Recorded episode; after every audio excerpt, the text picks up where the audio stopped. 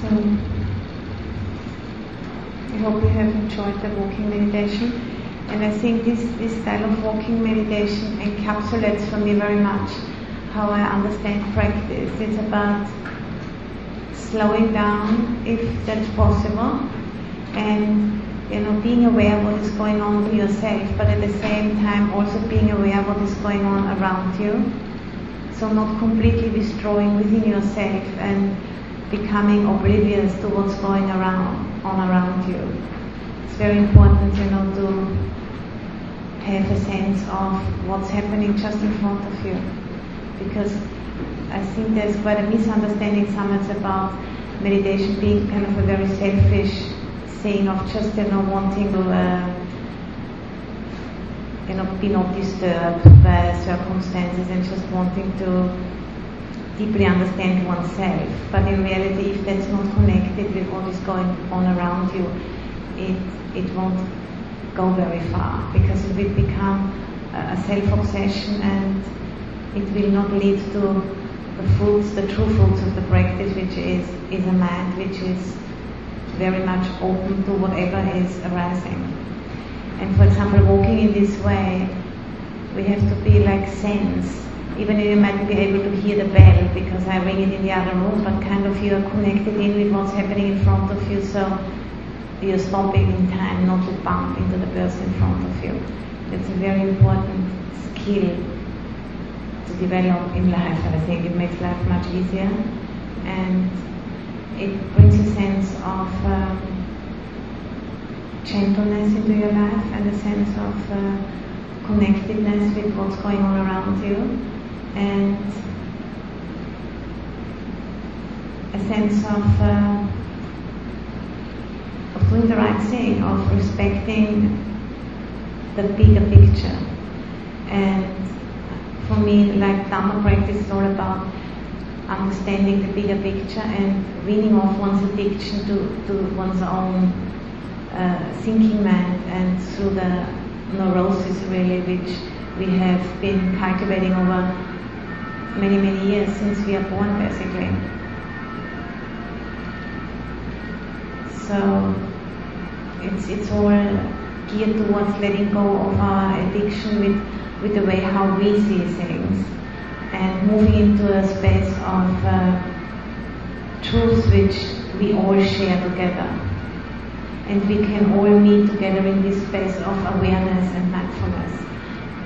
Every time, and if, we're letting go of identification with our personal patterns of interpreting experience, then we all meet in that space of awareness, which is free from all interpretations which takes in experience just intuitively, directly as it is. You know, looking at a tree, we don't have to think about, you know, the leaves and the roots and the, you know, all of the different words you can say about trees, but you can just stand there and just, know, be with the tree without anything between you and the tree, which means, you know, you're just aware of it beyond words. And that's you know, what we are speaking about when we are speaking about intuitive awareness or mindfulness. It's like being with the things are without uh, interpreting them on top of what they already are through their pure being. And because we are also pure being, we can connect on that level with anything, you know, with a stone, with a dog, with a house, you know, with anything. We can connect on in that way. And as you probably know, you know, most of the, the great works of art and the great insights into science, always if there's something new has come through to us, which know is often conceived as something very elegant, something very very beautiful, something very deeply touching. That comes from that state of mind, you know. It doesn't come from the thinking mind. It comes directly from something much bigger than that and we all can meet in that every moment if we are snapping out of the thinking mind. But not through rejecting it, but through turning towards it rather. This is very important. Because if we want to escape into transcendence, we are again in a, in a muddle. Because then we, we are forcing and we are disconnecting from the way things are in the conditioned realm, and then again, uh, there is no real um, fruit of practice. There's just like an escape, and it will catch up with us sooner or later. If you want to negate that we have a body and that we are living in the conventional world where we have to, you know, do things in order to to live basically. In order to look after this body is a pretty complicated affair, you know, because we all wouldn't need to have a job, a house, a car, clothes, a doctor, food. If you wouldn't have a body, we just wouldn't have all of this. It would be, it, it sounds to me, it would be more simple, I'm not sure. But it could, I think it could be. But it's not, it's not, it isn't like that. So we have this uh, learning curve in this life that we have a body and we're going to um, have to look after it. And that entails a lot of, lot of uh, implications. And, you know, if you're born into another of the six realms of existence, then it will be a different learning curve you have to take, but we have this one and that's what we have got and this is what we have to deal with. And one of the um, you know laws of nature which are working in this realm is that over a lifetime, you know, all of the feelings and all of the undigested experiences they can get somehow stored in our in our bodies and then when some triggers arise in our life situations, they, you know, our buttons get pressed and then certain emotions, you know, start to kind of bubble up. Sometimes they can be very, very powerful. Sometimes they are less powerful.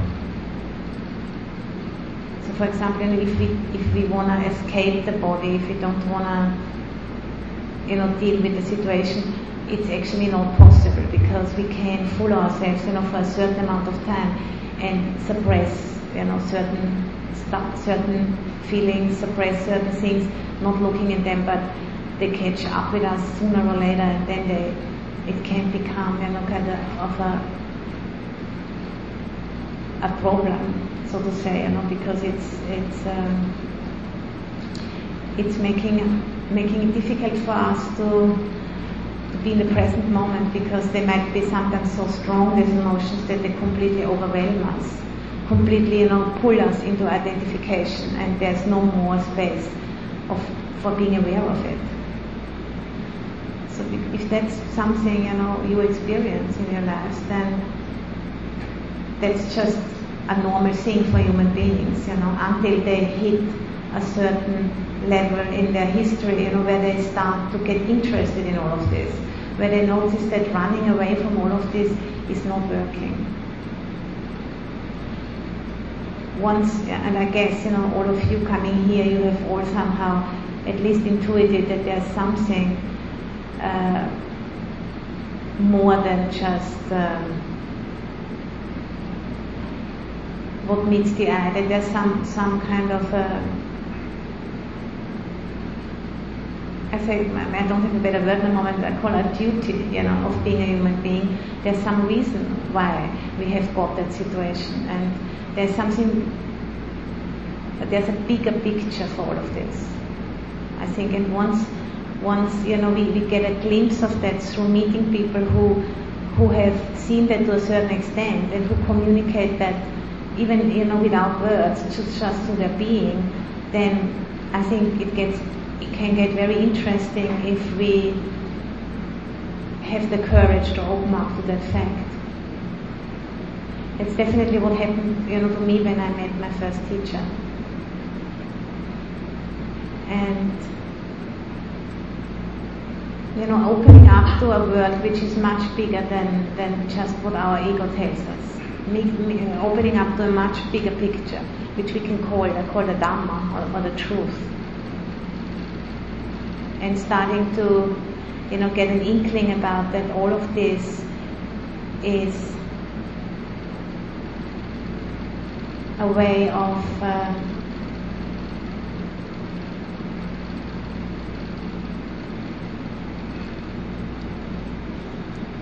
you know, trial and error really of learning. You know, being a human being is, is, is here for learning and for opening up and for developing wisdom and, and compassion, but not through kind of, you know, sitting down and kind of thinking about everything because we can't really solve the problem of the thinking mind on the same level as the thinking mind itself. We have to rise above it you know, whenever you're becoming aware of certain things in your life, it's always, you know, once you have stepped out of it, for example, you know, making a trip in another country with a, with a radical different culture, suddenly you notice, hey, you know, I'm doing the, I'm doing things in a certain way, and I think that's the only way to do it. But actually, these people they do it very, they do it differently, and it also works.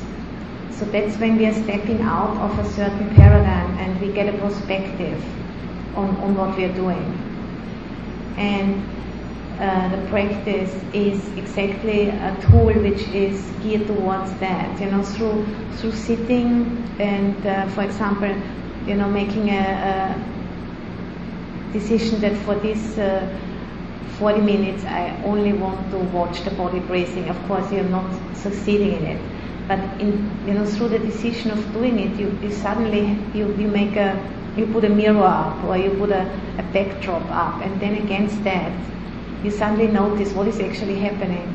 If you wouldn't have put up that backdrop, you wouldn't you wouldn't actually be aware because if people who are completely identified with their thinking mind, they are not aware actually of the impermanence and of the constant arising and ceasing of thoughts. It needs it needs a still point that we can identify movement.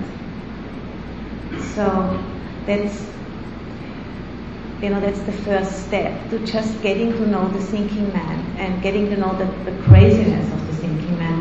And it is totally it masks as being a rational tool, but actually it's very irrational, and it's most I mean mostly it can be only rationalizing really, but really rational. What is that actually? Because it's kind of it's a concept and once we have to uh, gotten to know the thinking mind to a certain extent, at least you know being seeing the volatility of the thinking mind and the complete uh, you know that's so different for everybody and all of those things. Once and how dependent it is on the early childhood scenario. Our psychological makeup is, is determined then, and then at the same time, you know, what we come into this life with certain kind of uh, already. And then the next point would be, you know, our cultural conditioning, then in what kind of, uh, you know, um, time we have been born, if we've been born in the 50s, if we've been born in the 70s, all of those things, they all determine, you know, how our thinking mind works. So it's a, it's a bundle of conditioning and because it has been created, it can be uncreated. That's for sure. And then once we have, you know, have seen, we have kind of uh, been able to let go with the, with the identification and fascination with the thinking mind to a certain extent, then you know there's suddenly there's more space. We might we still think the same things, but we think maybe it's actually not true. There's a bit more space suddenly.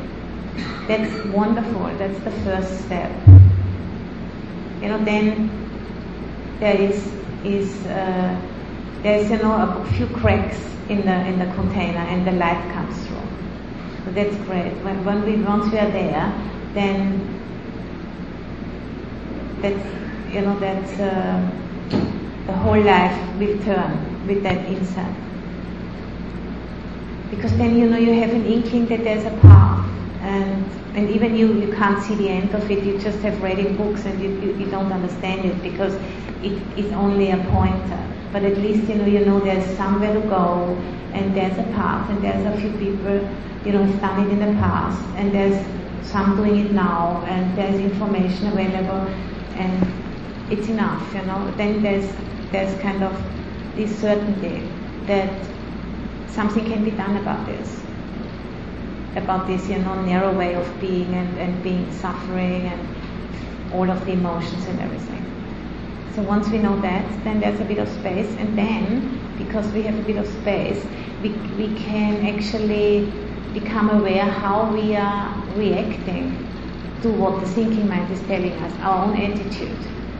You know, attitude of the heart, basically, you know. When this or that emotion arises, we can see we are, you know, um, turning away from it, we are contracting away from it, or we are running after it.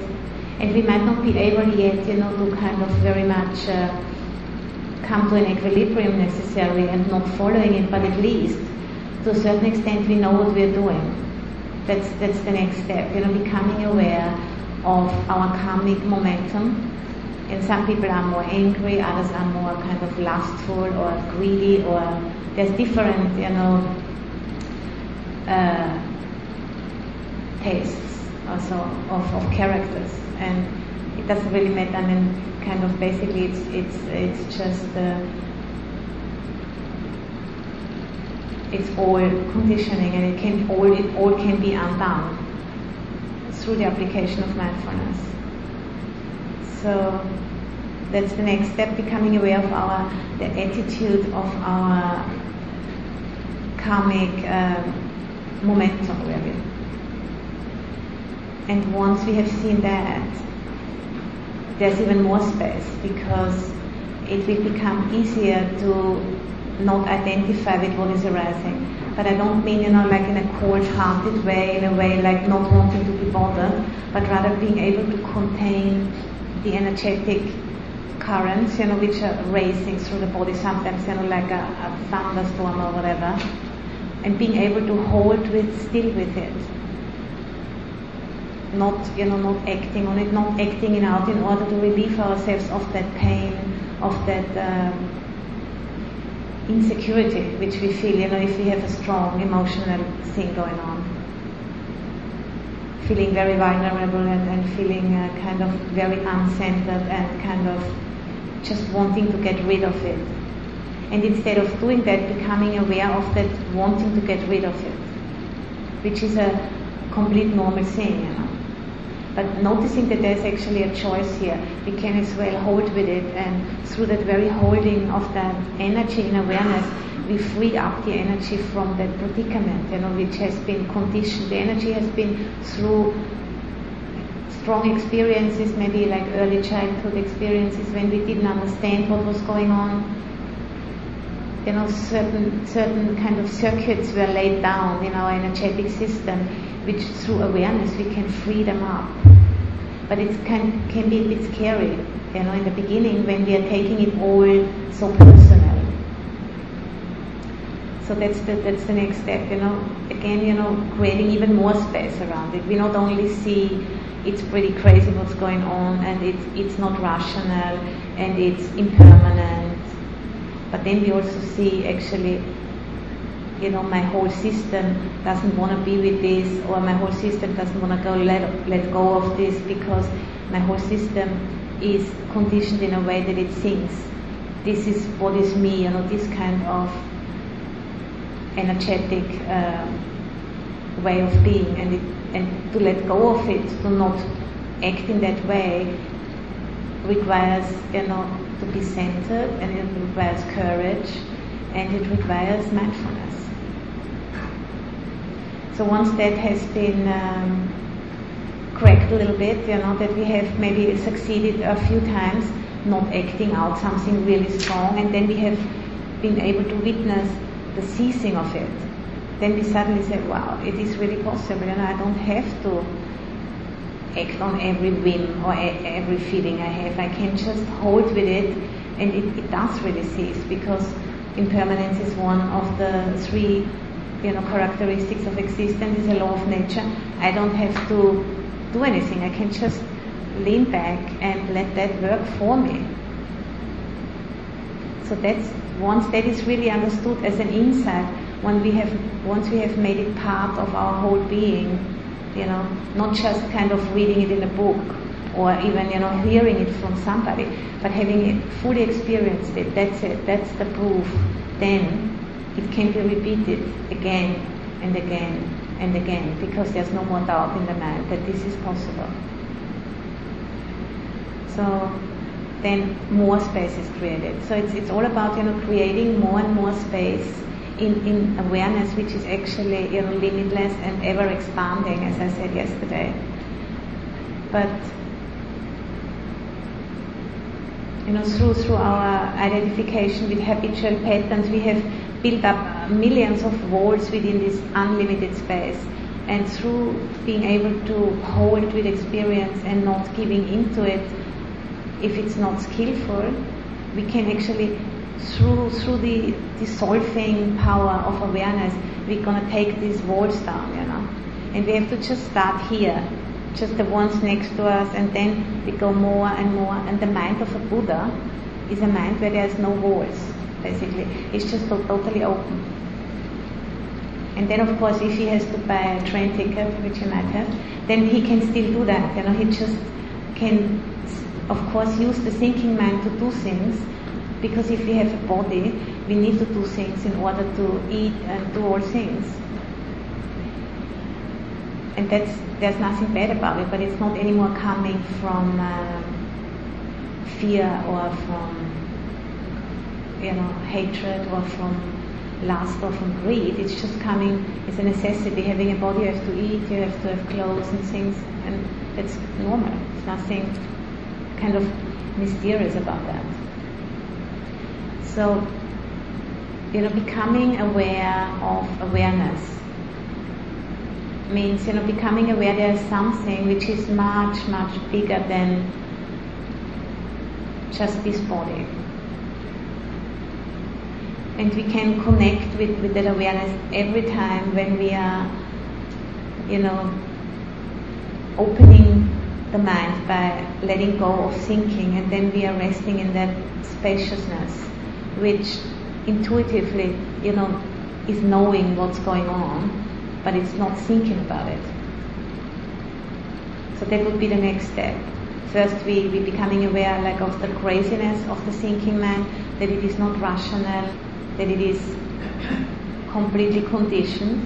After that, we, we become aware of the attitude of how we are responding to the thinking mind, the emotions and all of that. And also, I don't want to say, you know, emotions, uh, they do have information for us. You know, whenever there's a strong emotion coming up like anger or lust or greed, there is some information in an emotion. But it's about you know extracting the information from the emotion without drowning in it. Because it's you know, if I'm for example, you know, I'm seeing something I really like to have, maybe it's really something I could could be useful for my life, you know. But then if I go and kill for that, that would be drowning in the emotion. But if I notice I really want to have it and then I just you know make a plan how I can maybe get it in a legal way and if I can't get it then I just don't have it, you know.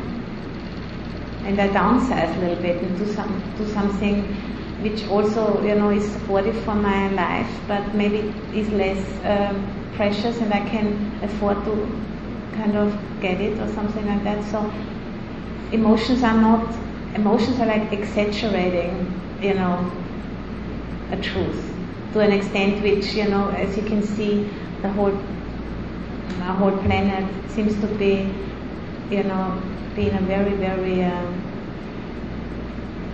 sad state right now because of people, you know, completely identifying with their emotions, thinking that they have to you know, rip every last resource out of this earth in order to have a happy life. But it doesn't work, we know that. So that was the next phase, you know, the, the, the recognition of that there is awareness. And then, you know, the last of, of, of those four steps would be resting as awareness itself, being awareness, because this is the true nature of our minds and everything, you know, our body, my body and your bodies and, and everything else, the whole cosmos actually is in awareness, arising and ceasing. And a Buddha is constantly resting as awareness. And that would be, you know, after all the walls have been taken down, after all the veils have been pierced, after all of that has been completely let go of, that's what is always already here, now and forever. Awareness as, as a space of uh, direct knowing of the way things are. And that's, that's like a way how, how to express, you know, the, the, the path. And and we have to start where we are and it all starts with turning towards that which we don't want. I don't mean, you know, going out to look for trouble. It's just whatever happens, you know, in your life is enough, I think. It is, we are not leaning into experience, you know, seeking for something. We can just be where we are and being here and see what comes to us and deal with that. That's good enough. It's sometimes hard enough anyway, I think. And, and for example, you know, uh, the fear of, of experience which makes us turn away, the fear has its roots in aversion, and the word aversion is very interesting, comes from the Latin word verto, which means to turn away. It's the same root as in the word vertigo, you know, not being able to take it in, getting really kind of dizzy, because, uh, you know, the mind is just racing and kind of producing perceptions of future pain you know, which might come. So it doesn't wanna it doesn't wanna open up because it's just thinking about everything in the whole universe which will go wrong, you know. But we don't have to believe it, really. And we can just let it let it just like a like a, a, a tape, you know, let it do its its uh, music or whatever it wants to do, just let it but nevertheless, just sit there and take it in, but not, not taking it in in a way of kind of believing it, but just let it come in here and out here, you know. Because whenever we interrupt this flow of impermanence, it's like, you know, uh, it's like water and ice. When we interrupt the flow through attaching by either wanting or not wanting, we interrupt the flow and we freeze in that space. And that's painful. So anytime, you know, we can actually reconnect with awareness, which means with this much bigger space where the walls are not up, then the, the stream is just flowing through it and we can just watch it. And then whenever there's like a fear, a hope, uh, whatever coming up, it's like kind of stopping again the flow and just kind of freezing in time. And that's painful because then because the, the flow is is kind of then pushing against us because we are there like a you know like a barrier. That's what the ego is. But it can be you know it can be punctuated through insight more and more and more and more until it just collapses, you know. And that's what the practice is all about. Kind of looking into that frozen experience and not turning away from it because then we are just making more out of it. Just turning towards it, not turning away from it, opening to it and just it's all about feeling feeling that, you know, taking in that the, the energetic uh, manifestation of, of whatever is arising. Because it is this is what we don't want. This is where we go out, you know, shopping, drinking, smoking, uh, anything up to destroying the whole planet because we think like if we have just this one more or this one more, then we'd be able to, you know, be happy. But of course it doesn't work. So I think this is like the, you know, that's that's where it all meets. It all converges. Dhamma converges all. It converges all on feeling, on our ability to feel, to sense, you know, to tolerate, to open up and it's, it's, it's very, very simple, really. It's a very bodily experience. And because it's so simple, you know, it, it, it escapes most people because, you know, in, in this culture which is very intellectual, we always think something of value must be complex and very complicated. It's not. And this is why it's very difficult for our minds who are so overly stimulated to settle for something simple. You know, this is why we train the mind to stay with something as boring as the breath, because through that, you know, we we get the mind to calm down from that enormous kind of a speed and excitement to attend to something very, very simple. Because that's where the where the um, it's all happening, you know, the transformation is, is in that simplicity of just being with what is here and now and I, I don't want to say it's easy for me, it's also not easy, but you know, I don't have any doubts that this is the thing to do. So whenever I notice, you know, I'm again kind of, you know, already 10 years in the future in order to make it all safe for myself, I come back and because I know if I want to take care of the future, I have to take care of the present first, you know. If you take very well care of the present moment, you take care of the future at the same time. That's the secret, really. If you're already always in the future, what, when really we can do something, it's, it's now. It's in the present. That's, you know, something we can't consider often enough. And every time, you know, when we notice we have got caught up in, in, in thinking, just simply coming back to the present moment by connecting with the body breathing or there's also many other ways, you know, many other technologies which have been developed. In the Pali scriptures we have 40 different ways. It doesn't really matter. What matters is that we decide for one or two or three even and then uh, apply them in our lives.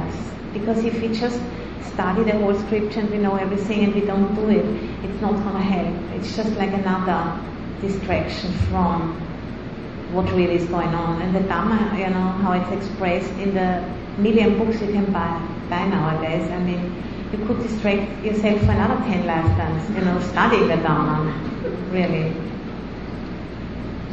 So it's, it's just, you know, getting enough information and then doing it. And then sometimes, you know, when you go really flat, taking in a little bit more information for inspiration, that's, that's a good thing. But really knowing when to stop and, and to really do it. That's the most important thing. And that's the most difficult one because reading a book is quite simple and can be intellectually very satisfying, you know. And that's not good enough. That's not enough.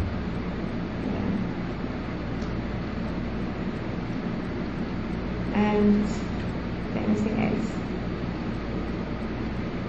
that I want to say?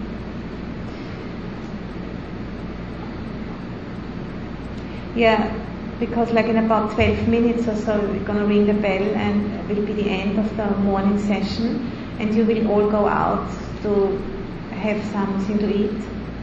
And I suggest, you know, if, if you can handle it, just keep noble silence for this, for the lunch break and, and go off on your own, or you can go together, but just not, you know, like kind of distracting yourself very much and just trying to really going out, putting on your shoes, you know, go down in the elevator and, and shop something, and just trying to really stay with the body and and you know becoming aware how, how this scene out there, for example, how it, it, it sucks sucks on you, basically. It sucks you into all different uh, things, you know, this information and that information, this offer and that offer, this sight and that smell and that sound, and just become aware of it. It is a very good opportunity today. And it's not that there's anything bad about it or wrong. It's just about becoming aware of that this is what is happening. This is what it is, you know, to be a human being not enlightened yet. And this is what it is, you know, to have a psychological and cultural personality which hooks up with all of those things because they are still unresolved within the system. And just becoming aware of the situation, that's, that's enough. Uh, we don't have to do more than that. Just the ability to hold that in awareness, that's what is transforming it, which is, this is creating space. And this is a, a way how we can, uh, you know, make more and more wise choices in our lives. Choices which support freedom rather than bondage, you know, to conditions. And I think that's what you all want because I don't think otherwise you would have come here today. Because you have noticed that there's a certain element of uh, stress. It's exactly what is true. There is more or less stress in people's lives depending on, on the spaciousness they have been able to cultivate in their, in their practice. And everybody can do that, but everybody has to, you know, start where they are. They can't start, you know, already where somebody else is. Even it looks so good, but who knows if it's really that good if you're in that, that person's shoes. So don't judge, you know, just what you see. Just look here, because that's the only way to start. And who knows, you know, we don't know what kind of a past life cultivation we have all done. Sometimes it can go very fast, sometimes it can go very slow, and sometimes, you know, it goes in fits and starts. It doesn't really matter because you have to work with what you have got. There's no other choice. And as sooner as you get started, the earlier you have some fruits of the practice. So, you know, kind of, um, what's the word in English? To kind of, you know, pitying yourself, how difficult your life is and everything. It's a waste of time, really. I mean, you, you, you're welcome to do it if you can't resist it, but it won't help. It's better to be aware of it, you know, be aware of that and take that as a, as a very incentive, you know, for, for getting started really. Because you all sense that there's something possible, there's something bigger possible and that's, you know, where we all meet in that recognition.